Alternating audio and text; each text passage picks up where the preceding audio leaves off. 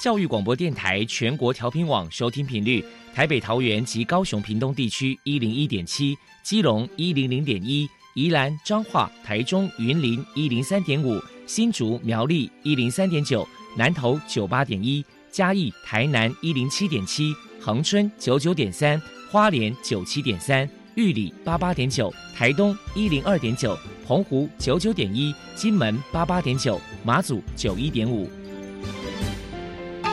爱是包容，爱是牺牲，爱是分享，爱是服务。因为爱，特殊教育充满了无限的可能。用爱关怀身心障碍同学的未来，用心倾听资赋优异子女的心声。欢迎老师、家长、同学们，大家一起加入特别的爱这个大家庭。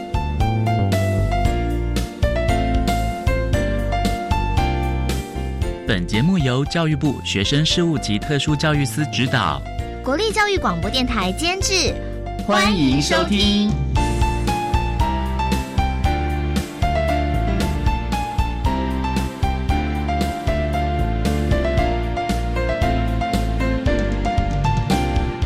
因为爱，我们在空中相聚。欢迎您再度收听《特别的爱》，我是小莹。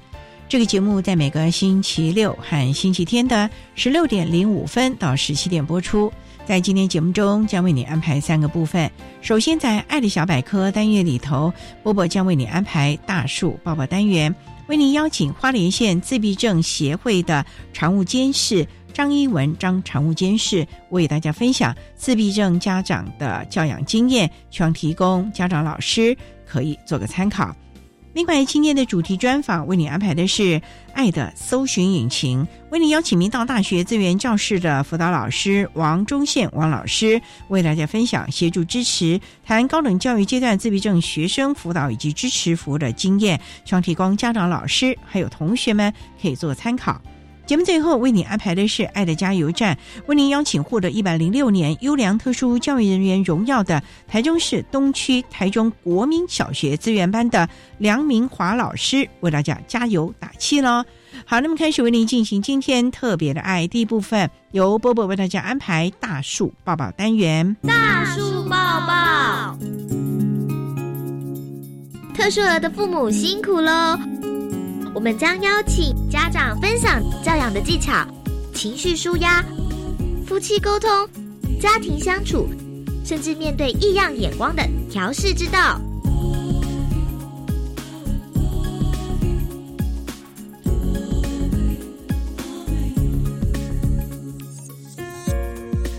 Hello，大家好，我是 Bobo，欢迎收听大树抱抱。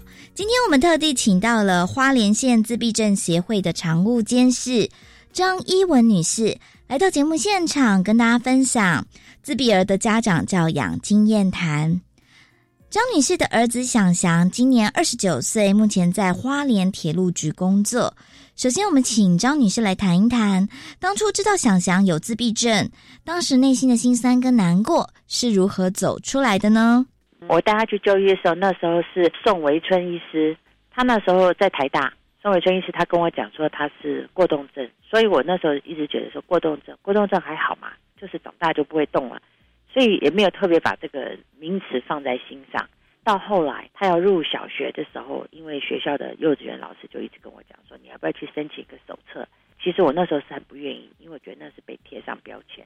后来老师的讲法就是说，那只是一个名词，你不用太在意。如果说你有手册的话，你将来在就学过程可能会有一些好处可以帮忙你。所以我就到医院再回诊的时候，就问宋维珍医师，我说：“那他的诊断到底是什么？”那宋主任就跟我讲说：“啊，其实是自闭症。”我就说：“惊天霹雳，什么叫做自闭症呢？”我说：“他明明就会讲话，为什么叫自闭症？”他说：“因为，因为他就是自闭症。”我说：“那你为什么那时候跟我讲说是过动症？”他说：“其实他们都是有交集的，自闭症里面可能就会含了过动症，含了智力不足什么什么。”我那时候就问说：“会不会好？”他说：“你不要问我会不会好，你只应该要问的是说，你要向前走，而且你如果不对一个照顾者来讲，如果你不帮忙他的话，他的状况只会往后退，不会往前进。”那时候我就觉得哇，我的老天呐！好像一个链子把我锁了我的脖子那种感觉，我怎么办？虽然我自己是护士啊，我那时候就觉得是敢想怎么办，感觉就是说只能咬着牙往前走。那当然这一路走过来，心酸血泪哈，真的只有自闭症的孩子的家长才会知道。现在好像是笑谈，因为他已经二十九岁，他走到今天，我中间遭遇到的学校小朋友的欺负啦，老师的不认同啦，带他到外面去被外界很奇怪的眼光看待啦，应该是算在小学那段时间，其实是蛮辛苦的。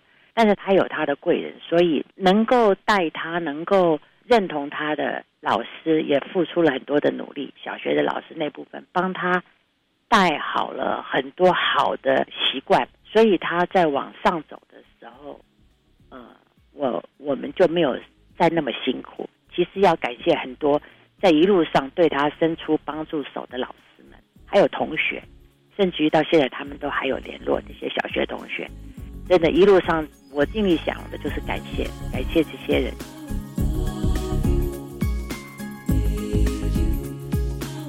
为了家中的宝贝儿子，张女士投入了许多的心血跟努力。谈谈当初有寻求哪一些组织机构的帮忙？因为他是七十九年次，那时候台湾的特教才刚起步，那时候我们这些家长，如果你没有自助的话，就没有人住。所以我们家长都很辛苦，不像现在的家长有早疗啊。现在老师的教育对特教这一块都非常的重视，学校也非常重视。一般家长对这样的认知也都比我们那个时代要好多了。所以我们那个时候到学校，我就必须跟老师讲，先跟老师讲说他有什么什么的状况，老师就知道状，然后我们还要带回医生，告诉我们怎么指导他行为的矫正。这是在学校、医院跟家庭中。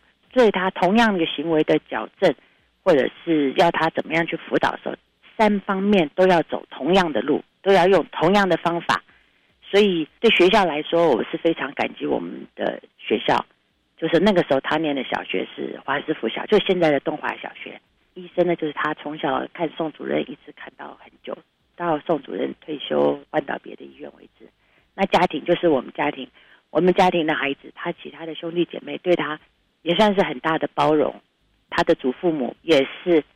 其实，如果以我们家来讲，我公公是一个非常传统的爷爷，奶奶是一个非常脾气非常好的奶奶，因为他是家里唯一的长孙。爷爷对他的期望是很高，结果因为他这样，所以我就觉得他也很好命啊。爷爷因为他这样，所以就对他不再有什么过大的要求，就过大的期望，就好你只要能够顺顺利利的长大，不要发生什么状况就好了。所以我觉得他反而是变成一个自由自在、很随性的长大的孩子，因为他有三个姐姐，一个妹妹，姐姐妹妹对他也是非常的包容。真的算是生对的家庭啦。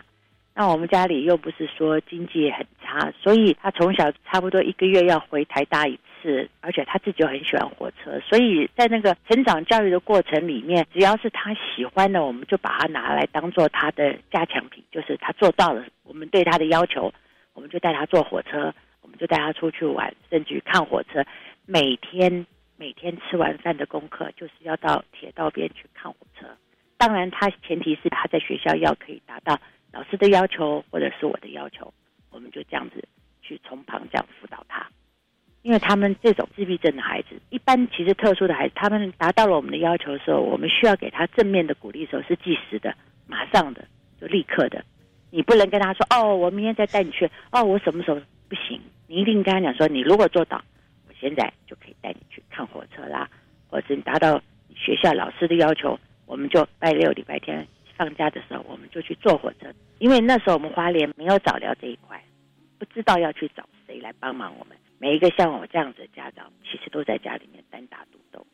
那我是觉得我的运气还不错，是有找到对的地方，然后走到对的路，然后一路上面也有这么多的贵人愿意帮。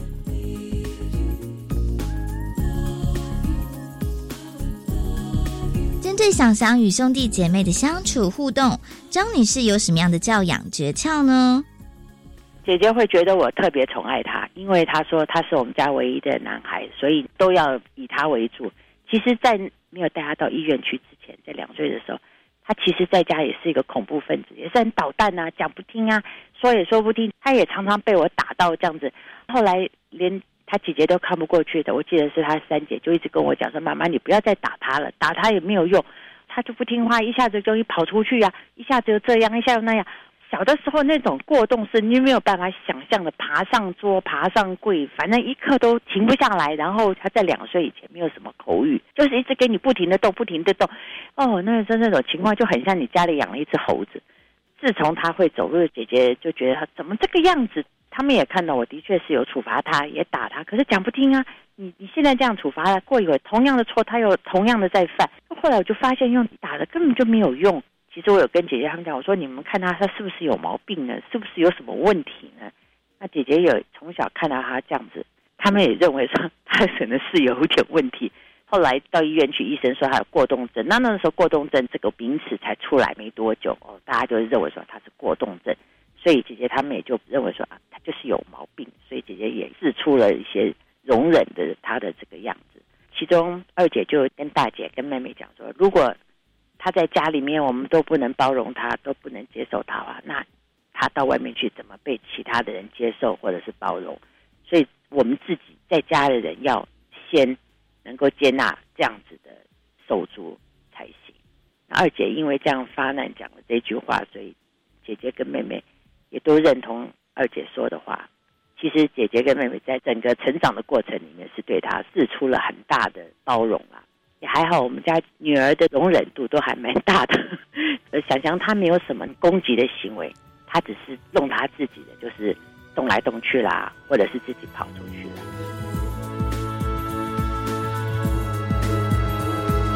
最后，张女士想要给同样是自闭儿的家长一些鼓励的话，我只能说，家长不要放弃，爱心跟耐心是永远都要，因为你永远不知道你的孩子会发展到什么样子。你常常觉得他做不到的事情，结果他突然就做到了。我常常觉得带自闭儿其实是很像开百宝箱一样，一个钥匙一个 key 打开了，哦，又有一个宝物出现。在他那个成长的过程里面，常常会带给你意想不到的惊喜。真的，那你说想要他真的非常非常的孝顺，到现在就非常非常的贴心。虽然是儿子，我的情绪的波动什么哈，他好像只要走过我旁边，他就知道我现在高不高兴或生气。常常就会过来跟我说：“妈妈，你会不会很累？你要不要我帮你按摩？”我觉得带自闭儿，他们就很像一个小动物一样，他们很能知道你的心里的感觉，然后有你的感应。虽然小的时候那么辛苦，他现在长大后，真的非常非常的贴心的一个儿子。我只能跟所有的家长说：不要放弃，真的是要有耐心跟爱心这样带他们。这一段路这样走来，真的很辛苦。甜蜜的果实是会看得见。非常谢谢花莲县自闭症协会的常务监事张一文女士接受我们的访问。现在我们就把节目现场交还给主持人小莹。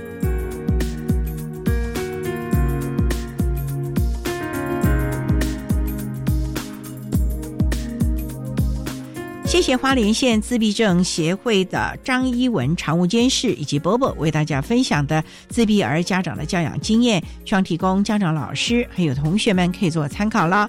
您现在所收听的节目是国立教育广播电台特别的爱，这个节目在每个星期六和星期天的十六点零五分到十七点播出。接下来为您进行今天的主题专访，今天的主题专访为您安排的是爱的搜寻引擎。为您邀请明道大学资源教室的辅导老师吴忠宪吴老师为大家分享协助支持谈高等教育阶段自闭症学生辅导以及支持服务的经验，希望提供家长老师可以做参考啦。好，那么开始为您进行今天特别爱的主题专访，爱的搜寻引擎，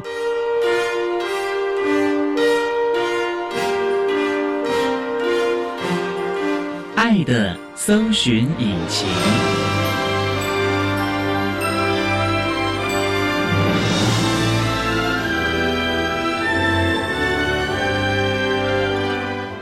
今天为大家邀请到的是明道大学资源教室的辅导老师吴忠宪吴老师，老师您好，主持人还有各位听众大家好。今天啊，特别邀请老师为大家来分享协助支持谈高等教育阶段自闭症学生辅导以及支持服务的相关经验。那首先啊，要先请吴老师为大家介绍明道大学是在什么地方啊？明道大学位在彰化县。皮头乡的北斗交流道下。如果大家有走过国道一号南下，应该经过北斗那边就会看得到我们的学校，有很大的招牌。附近有名是北斗肉圆，是不对，是？我们就在隔壁乡镇，大概我们学校到北斗镇市区大概五分钟的距离。哦，那还蛮近的嘛。是，那学校大概成立多久啦？今年十八年。哦，那也蛮久的哦。嗯当初就是直接是大学，没有改制之类的嘛嗯，。前身是管理学院，明道管理学院。那也想请教啊，我们目前有多少系所啊？目前有十四个系所，学生现阶段有五千多人。才五千多哦。嗯，那校地够大吧？是啊，我们前身是台糖的甘蔗田租来的，所以我们校长常常说我们是甘蔗田当中的传奇。本来是一片甘蔗田，就建造了我们校地，然后中间有一个湖，哇，嗯，风景很美喽。是还算不错。嗯我都称我们是五星级校园。改天真的应该要去瞧一瞧是这个美丽的校园。嗯其实现在各大学的校园都有特色，不管是人文的啊，或者是景观啊、嗯每个学校都期望能够为同学们提供最好的环境，在这个地方是悠游的学习了。是，啊，我们学校的特色就是攀岩，还有划独木舟。独木舟在那个湖对对对，里面吗？没错。哇，独木舟啊，对啊，这个该不会是毕业门槛吧？没有，就是我们有一个系叫休闲保健学系，那是他们的一个专业课程，也可以培养学生之后成为划独木舟的教练。国手？对，也有教练？我们有学生有当过国手，还有攀岩哦，所以你们有特别做了那个攀岩墙对对，啊、攀岩场，室内跟室外都有，这是社团活动还是？也是科系的一个特色。哇，好有趣哦，这样的一个科系啊、嗯。所以明道大学应该是一个综合大学喽，对，非常多元的嗯，课程哦，对，从文组到理工科都有。蛮特别的啊。那目前我们大概有多少特教生在这里就读啊？特教生约有一百二十个人，那也不多嘛，哈，五千多的比例之下，对，嗯，那各种障碍类别都有吗？对，都有。然后最多是学习障碍有将近三十个，接下来智能大概二十个，自闭、嗯。今天讲的主题自闭症的学生大概有十五位左右，那他们都会在各系所就读吗？对，都有。那他们是经由什么管道进来的？是我们的声音障碍大专真试呢，嗯。还是统测，还是职考，还是嗯有一般管道就是一般入学，比较多的是身障真试跟身障独招。我们明道还有独招哦，有啊有啊，特别开缺给他们对，就是特别让声音障碍学生可以来报名的管道。哦。嗯那我们的自闭症孩子大概都会就读明道的哪一些科系啊？从中文系到数位系都有，哇，对，就是没有固定是文组或是理组的。哦，就是还是看孩子的兴趣。对啊，对啊，哦，所以也是多元学习了。哦是是，那学校的生活环境还好吧？还蛮单纯的，因为哦学校出去外面都是田，啊，对那那那生活技能好吧？孩子们都一定要住校嘛。对，一般来讲，大一新生进来就是住校。那、因为我们离北斗镇也近，如果你有交通工具，比如说脚踏车或者机车，也很快，大概三五分钟就到了。所以学校附近没有办法另居。对，一定要到隔壁乡镇去。因为生意障碍学生算是在中区比较多的学校，嗯所以我们有特别在学校宿舍有一个楼层，二楼是专门给生意障碍同学住的。哦，嗯，然后我们底下就是学生餐厅，然后还有地下街卖吃的，就还蛮方便的。哇，那那那四周围吃的东西多嘛？不能老是吃学餐呐、就是像刚才讲的，要到隔壁的北斗镇去。所以都要很远呐、对对，不过也不错啦，学校应该提供的蛮好吃的、啊。其实像我个人，我就蛮喜欢去学校各个餐厅去品尝一下各校不同的特色啊。好，那我们稍等啊，再请明道大学资源教室的辅导老师吴忠宪吴老师，再为大家分享协助支持谈高等教育阶段自闭症学生辅导以及支持服务的相关经验。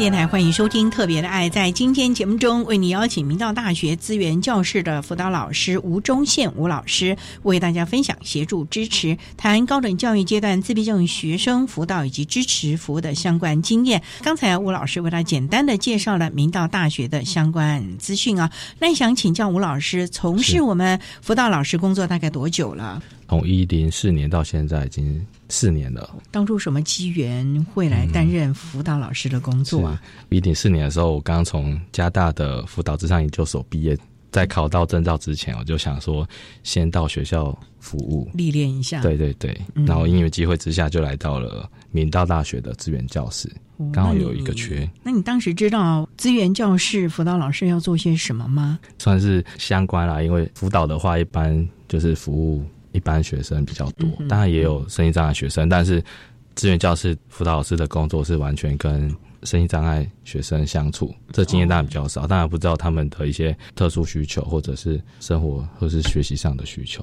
那您当初的大学主修的，还有研究所主修的专业，对孩子有帮助吗？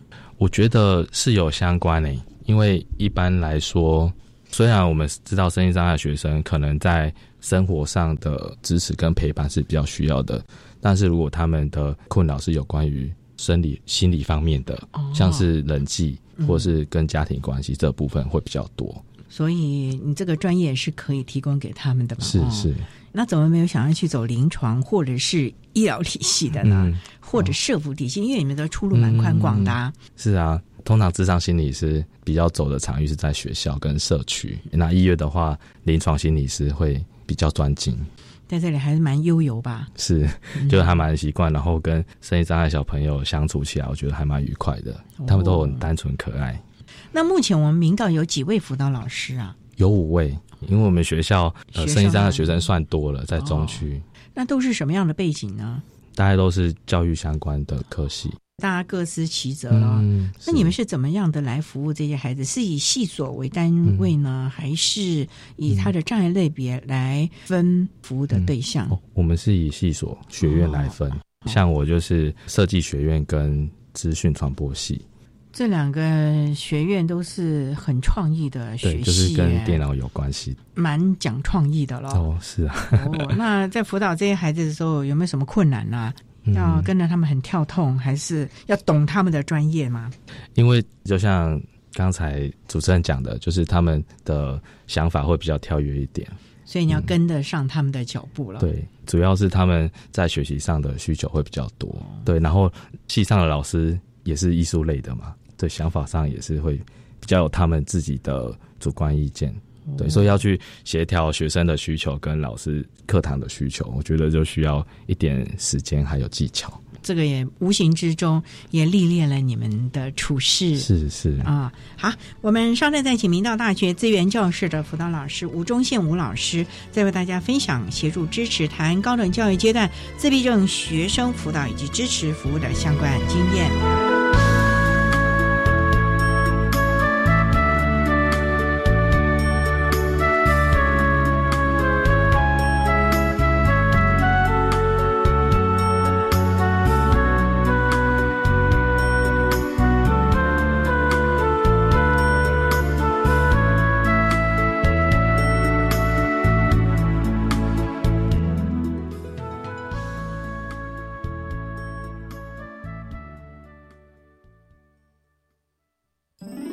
大家分享一个棒手。有有一次的活动，每个幼儿都需要爱的灌溉。从公幼、非营利幼儿园到准公共幼儿园，我们希望每个孩子都在有爱、有心的环境下成长。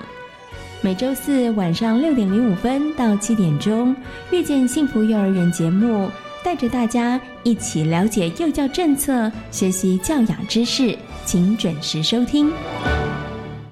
节电竞技赛，现在两位选手就定位，预备，开始。选用高效率的节能家电，得分。不必要的电源记得顺手关，得分。穿着夏日青衫，得分。清洗冷气滤网，冷气最适温二十六到二十八度，得分。公布比赛结果，两位选手并列第一。节能不分胜负，爱地球做就对了。让我们一起为节电多做一件事，少做浪费电的事。以上广告由经济部能源局提供。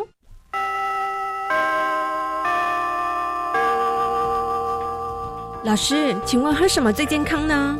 喝白开水喽。哦，要喝多少呢？每天喝大约一千五到两千毫升。一次喝完吗？要分多次喝，慢慢喝，小口喝。那我要随时补充水分，不要等口渴时才喝水。所以呀，要记得随身携带水壶或水杯哦。谢谢老师提醒。以上广告是由教育部提供。管那么的水，罗嘎西木啊！大家好，我们是欧开合唱团。您现在收听的是教育电台。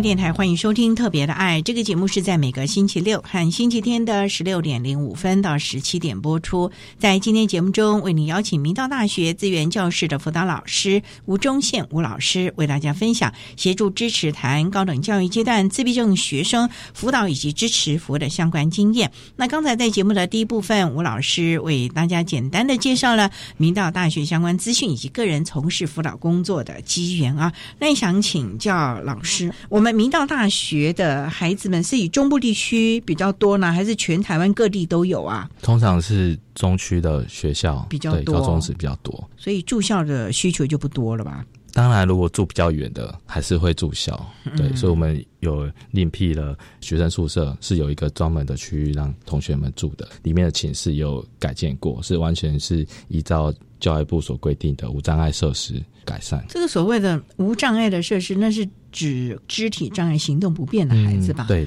那像我们自闭症、情障的孩子，那你就不需要改了吧？对他们通常都是住一般寝室，一般寝室跟一般生住在一起吗？对。那像我们自闭症的孩子也是这样了。对，但自闭症小孩他每一个类别不同，有的他可以跟别人一起相处，那有的可能比较想要跟我们特教生一起住，因为人比较少。特教生一个寝室几个人？一般生几个人？大概就二至三个人。特教生。二至三个对，那一般呢？一般是四个，而且我们的学校宿舍寝室的床的位置是在上铺哦，还得爬上去。对，那有些小孩可能他的平衡感比较不好，我们就可以安排他住下铺，就是我们所谓的爱心宿舍了啊。对对对。那像我们自闭症的孩子，基本上我们也知道他可能有固着行为啊，或者是社交技巧啊等等这个问题。我们就先来谈生活适应好了。好，明道的生活机能啊，感觉就是要以学校为主体了啊。是是，除非他要通勤，如果他住校的话，难道就每天学餐？这样子的话，你们要不要辅导他怎么？购买早中晚三餐，甚至于如果他住校，所有的生活的适应呢，这个部分有没有先辅导他？新生一一入学，我们当然就是先带他们看环境啊，住宿，还有他可以去哪边购买，就是等到他们适应我们学校这个新环境之后，就可以开始他自己的生活。对，但这边小孩通常要是一个新环境。以我们的经验，大概要半个学期。半个学期啊？对。哎，那你们会不会提早？因为我们知道啊，像自闭症的孩子，在国小甚至于每个教育阶段都有所谓的准备班啊，提早个暑假让他到学校去适应。那明道大学有没有针对自闭症的孩子？哎，你既然知道要来念明道了，那是不是可以在暑假期间先来，甚至于开放宿舍等等的，让他先适应一下呢？是，这是有的。可是我们不是只有自闭症学生而已，我们是针对。所有的大一要入学的新生，大概在开学前一个月，我们就会有一个亲师恳谈，邀请学生、家长还有系上的导师跟主任，有一个平台，然后有个时间可以一起来讨论。一百多位学生，那新生大概二三十位吧，二三十位一起来开会吗？就是依照系别不同的系，然后导师还有主任。来讨论他入学他有哪些特殊的学习需求，所以也要为他们量身定做 ISP 啊等等的。嗯，是没错。哦，那这些孩子愿意让老师们知道他的情况吗？嗯因为有的孩子就没有拿手册啊，没有各种的。是就看学生个人。那当然，如果他很介意别人知道他是有身心障碍的身份的话。当然，就依他的需求，我们也会特别跟老师注记，就不要在课堂上或是在某些文件资料上面注明。哦，嗯、跟系办公室也要说明这个部分了哦。是，那你们通常都会提供什么样的协助呢？例如说，好，先来开了会议之后，可能要先了解他。在第一个学期需要什么吗？嗯嗯、是，是如果他可以在住宿上面或者是生活适应上面有良好的适应，当然对他的学习会有帮助。在比较多的在是课堂上跟授课老师的协调互动、哦，对，因为大家也知道自闭症的学生可能在突发事件、嗯、或是比较随时的考试，他是没办法去适应的。哦、对，通常就会有一些情绪上的展现。等一下我会再。提供一些学生的案子，让大家了解说我们该怎么去面对这些自闭症学生在课堂上突发的一些情绪事件，该怎么去处理。那有对同学做入班宣导吗？因为就像你讲的，这个情绪突发的、嗯、同学也会很错愕啊，甚至现在我们大学很多，如果是分组报告，那是一个 team 的，是。他如果这样的情形，其他同学不会愿意跟他一组哎、欸。嗯嗯，对，这牵涉到每个自闭症学生他在班上的相处情况会不同，哦、有的适应比较好，有的适应当然就比较差。嗯、那适应好的话，当然他就可以跟其他同学一组；哦、那如果适应比较不佳的话，就看课堂老师他要另外交报告，还是他自己一组，这都是可以跟授课老师做协调的。所以你们在他的课业的部分，也跟系上，甚至当天那个会议的时候，都已经厘清了应该怎么样。嗯，在他入学之前，我们大概就先要让老师知道他的情况。哦，入学之前就让老师知道了。对，你们有跟他上一个阶段做好转衔吗？嗯。这个要了解，因为很多纸本报告没有讲的那么详细耶。是，通常我们就会针对每个新生入学之前，就打电话到他们以前的高中，跟他们的辅导老师联系，在高中阶段提供了哪些特教服务，然后有哪些是比较需要注意的地方。可是我们知道，高中的特教服务跟大学的支持服务是不一样的。你不能把他高中的这一块再拿上来吧？是，总是要因应，因为我们是支持服务、嗯、这个部分，你们有讨论过吧？嗯，其实高中上课的情况跟大学不太一样，嗯、因为高中可能三年都在同一间教室，跟同样的同学一起上课。嗯、但大学就是看你修什么课，哪一个时间有课就去上，然后可能是来自于不同科系，哦、所以他们在适应上。就更加困难了、哦，对对对。所以在选课的部分，可能你们要先了解他的课表，然后他这个四年必修要多少学分，对对对毕业门槛是什么，可能就要先跟他们讲清楚，你一个学期大概要修多少个学分了、哦。对对对，没错。哇，所以辅导老师真是任重道远啊！是好，我们稍待再请明道大学资源教室的辅导老师吴忠宪吴老师，再为大家分享协助支持台湾高等教育阶段自闭症学生辅导以及支持服务的相关经验。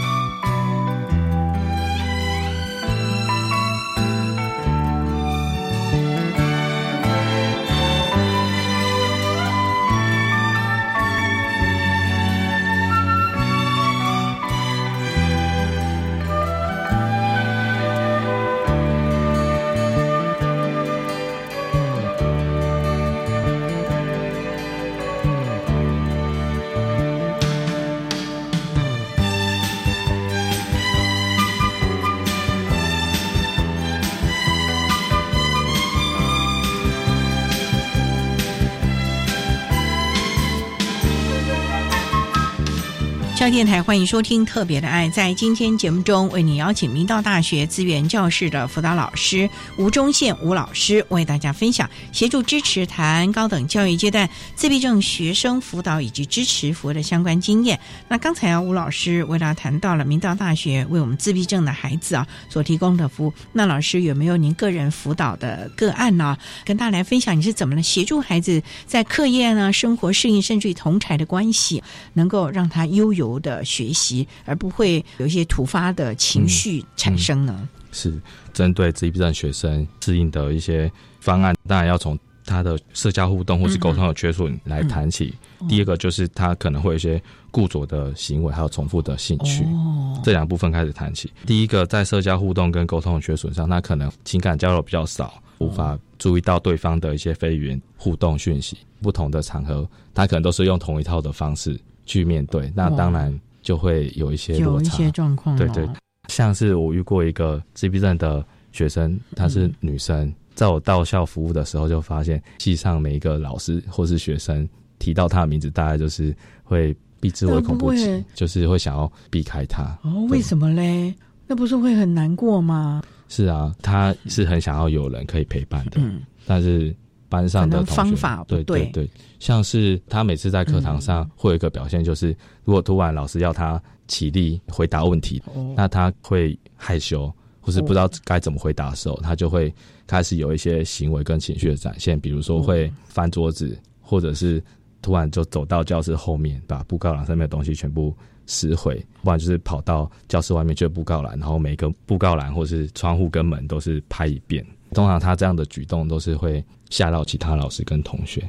哇，你们不是有先跟老师们先说过了吗？但是那老师干嘛还要让孩子这么的不舒服呢？但还是会有些老师是有点疏忽啦。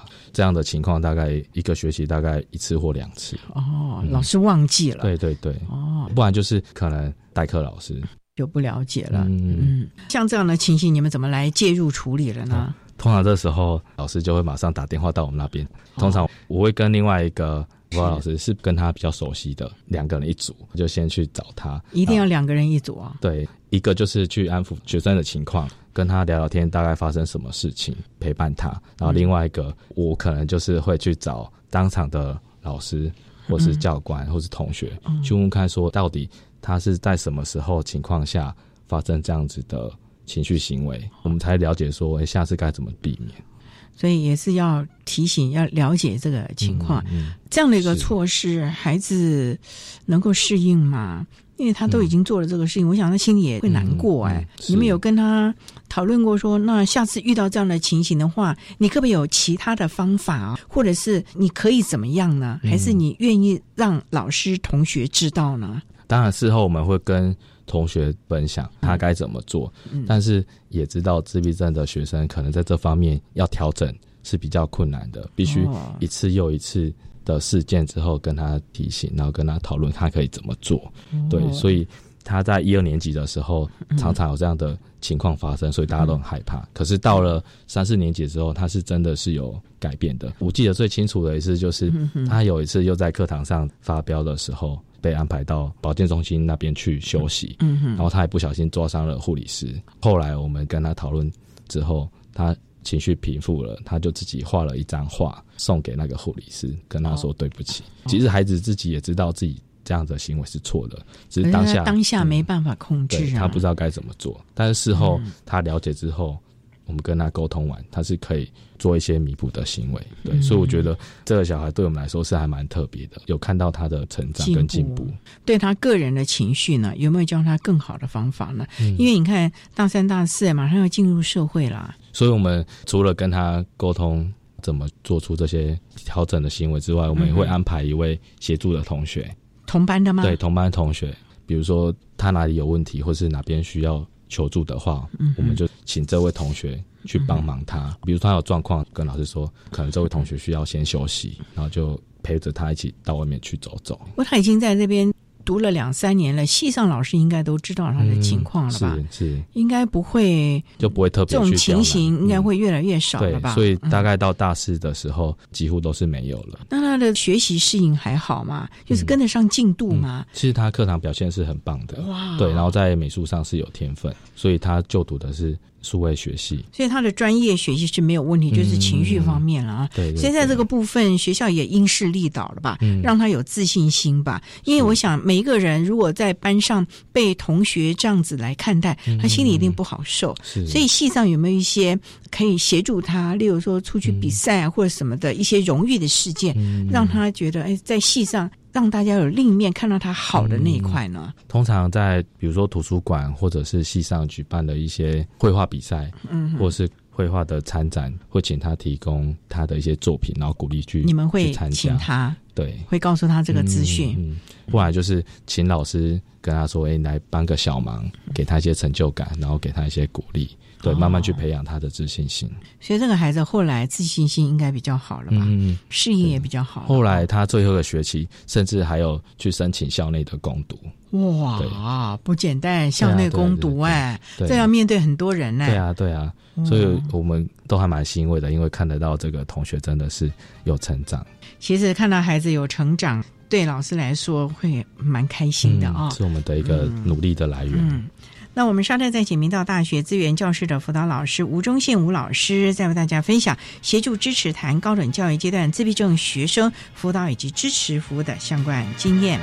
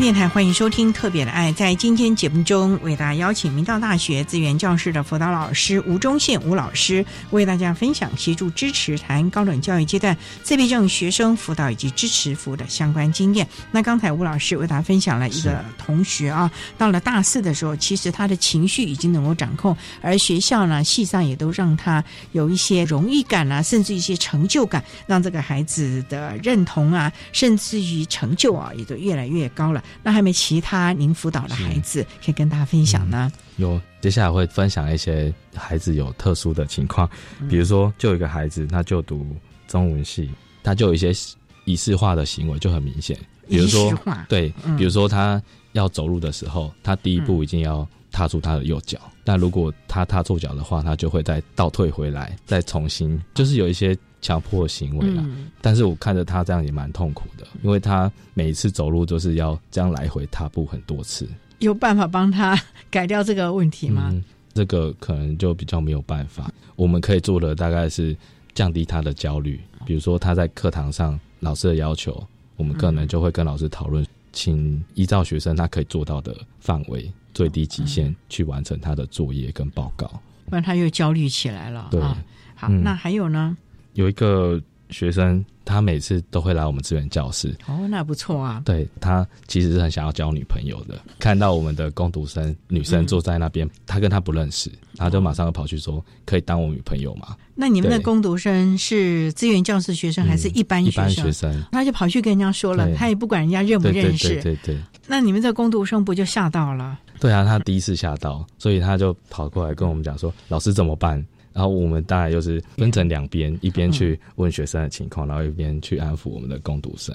所以，我们攻读生久而久之，每次看到他，然后他就对他告白，然后他也知道该怎么回应他，也知道了。最重要是要正确的回应了对对对你不要让他模棱两可的误会了。嗯嗯嗯，因为他就一直持续的在一个学期跟这个攻读生告白，对对，那他不会很受伤吗？每次都不被接受。嗯对，大概就是被忽略比较多啦，不然就是转到别的话题。当然，我们也会跟这个自闭症的学生讲正常的怎么认识异性啊，然后怎么跟异性交往相处这些。当然，就是还要在长时间跟他做一些分享，还有讨论。嗯，所以啊，老师这个问题啊，应该不光是在你们资源教室，他对攻读生他会有这样的一种渴望，甚至他可能在班上面、会不会有这样？所以你们有没有赶快进行相关的性平辅导啊？他不会有做出任何的举动。可是光是这个言语这样子，有时候对一些女孩子，她也会觉得是骚扰咯，嗯，对，据我们所知，他只有在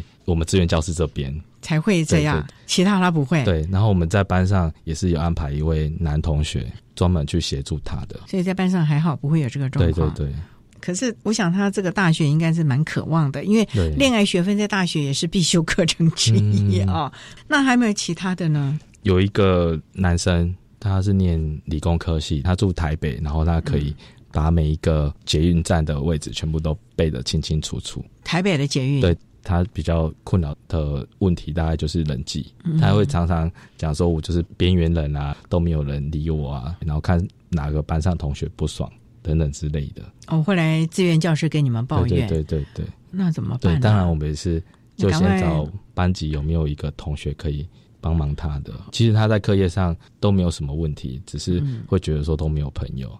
那就是常邀请他来参加我们的活动啊，或者是嗯鼓励他去参加系上的活动。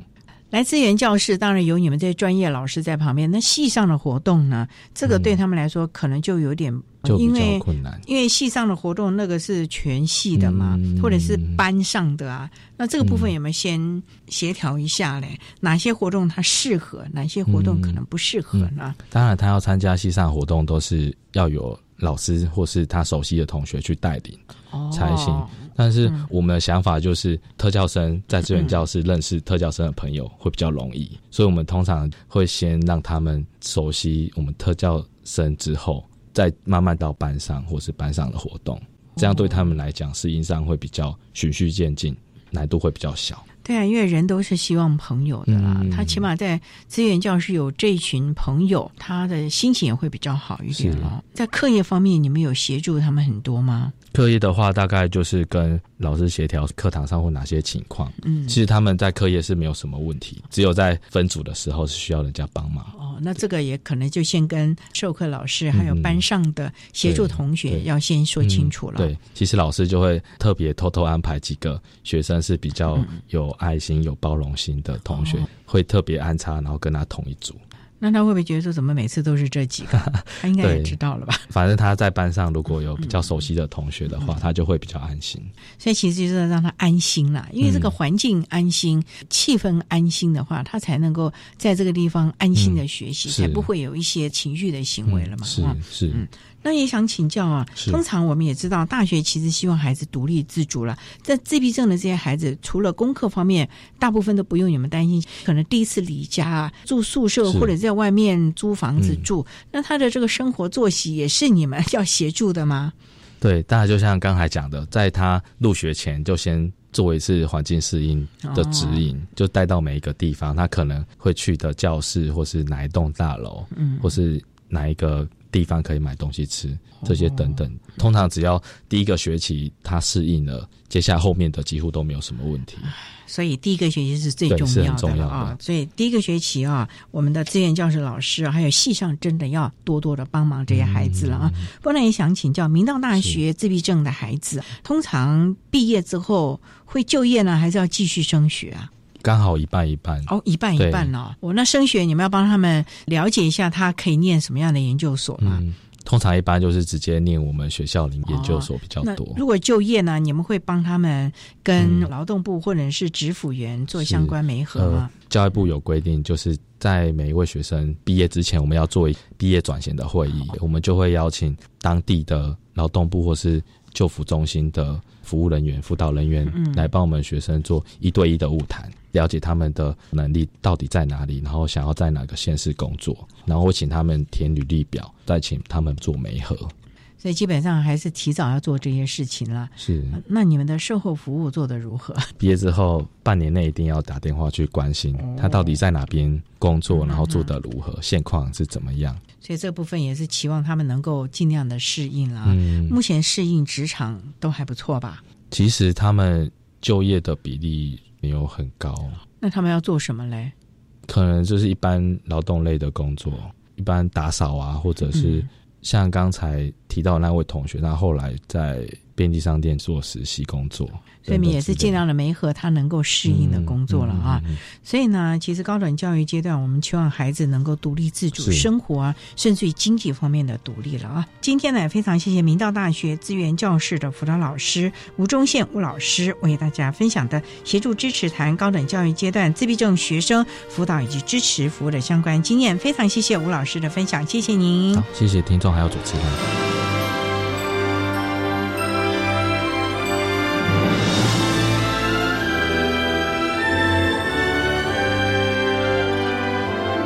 谢谢明道大学资源教室的吴忠宪辅导老师为大家分享了高等教育阶段自闭症学生辅导以及支持服务的经验，希望提供家长、老师还有同学们可以做参考了。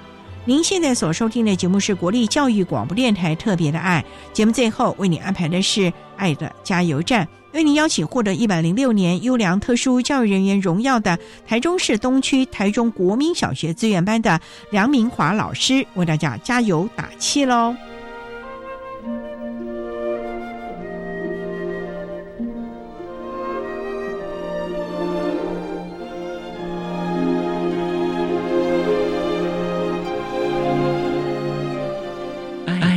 加油站。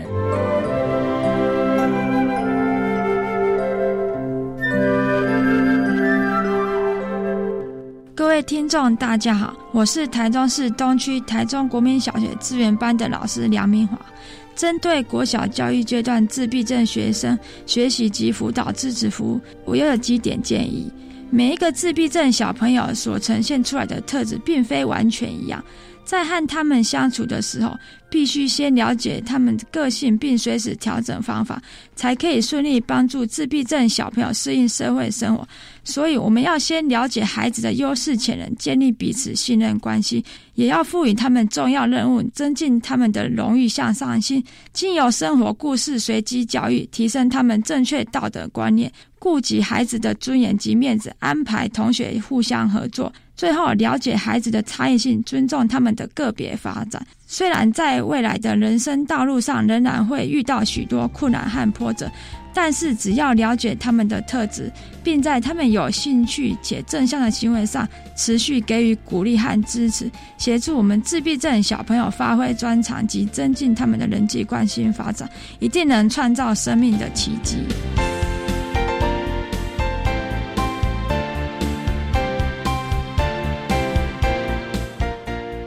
今天节目就为您进行到这儿了，感谢你的收听。在下个星期节目中，为您邀请获得一百零六年优良特殊教育人员荣耀的高雄市古岩国民小学资源班的老师张慧文张老师，为大家分享生活的能力，谈国小教育阶段智能障碍学生教学的相关经验，希望提供家长、老师可以做个参考了。感谢您的收听，也欢迎您在下个星期六十六点零五分再度收听特别的爱。我们下周见喽，拜拜。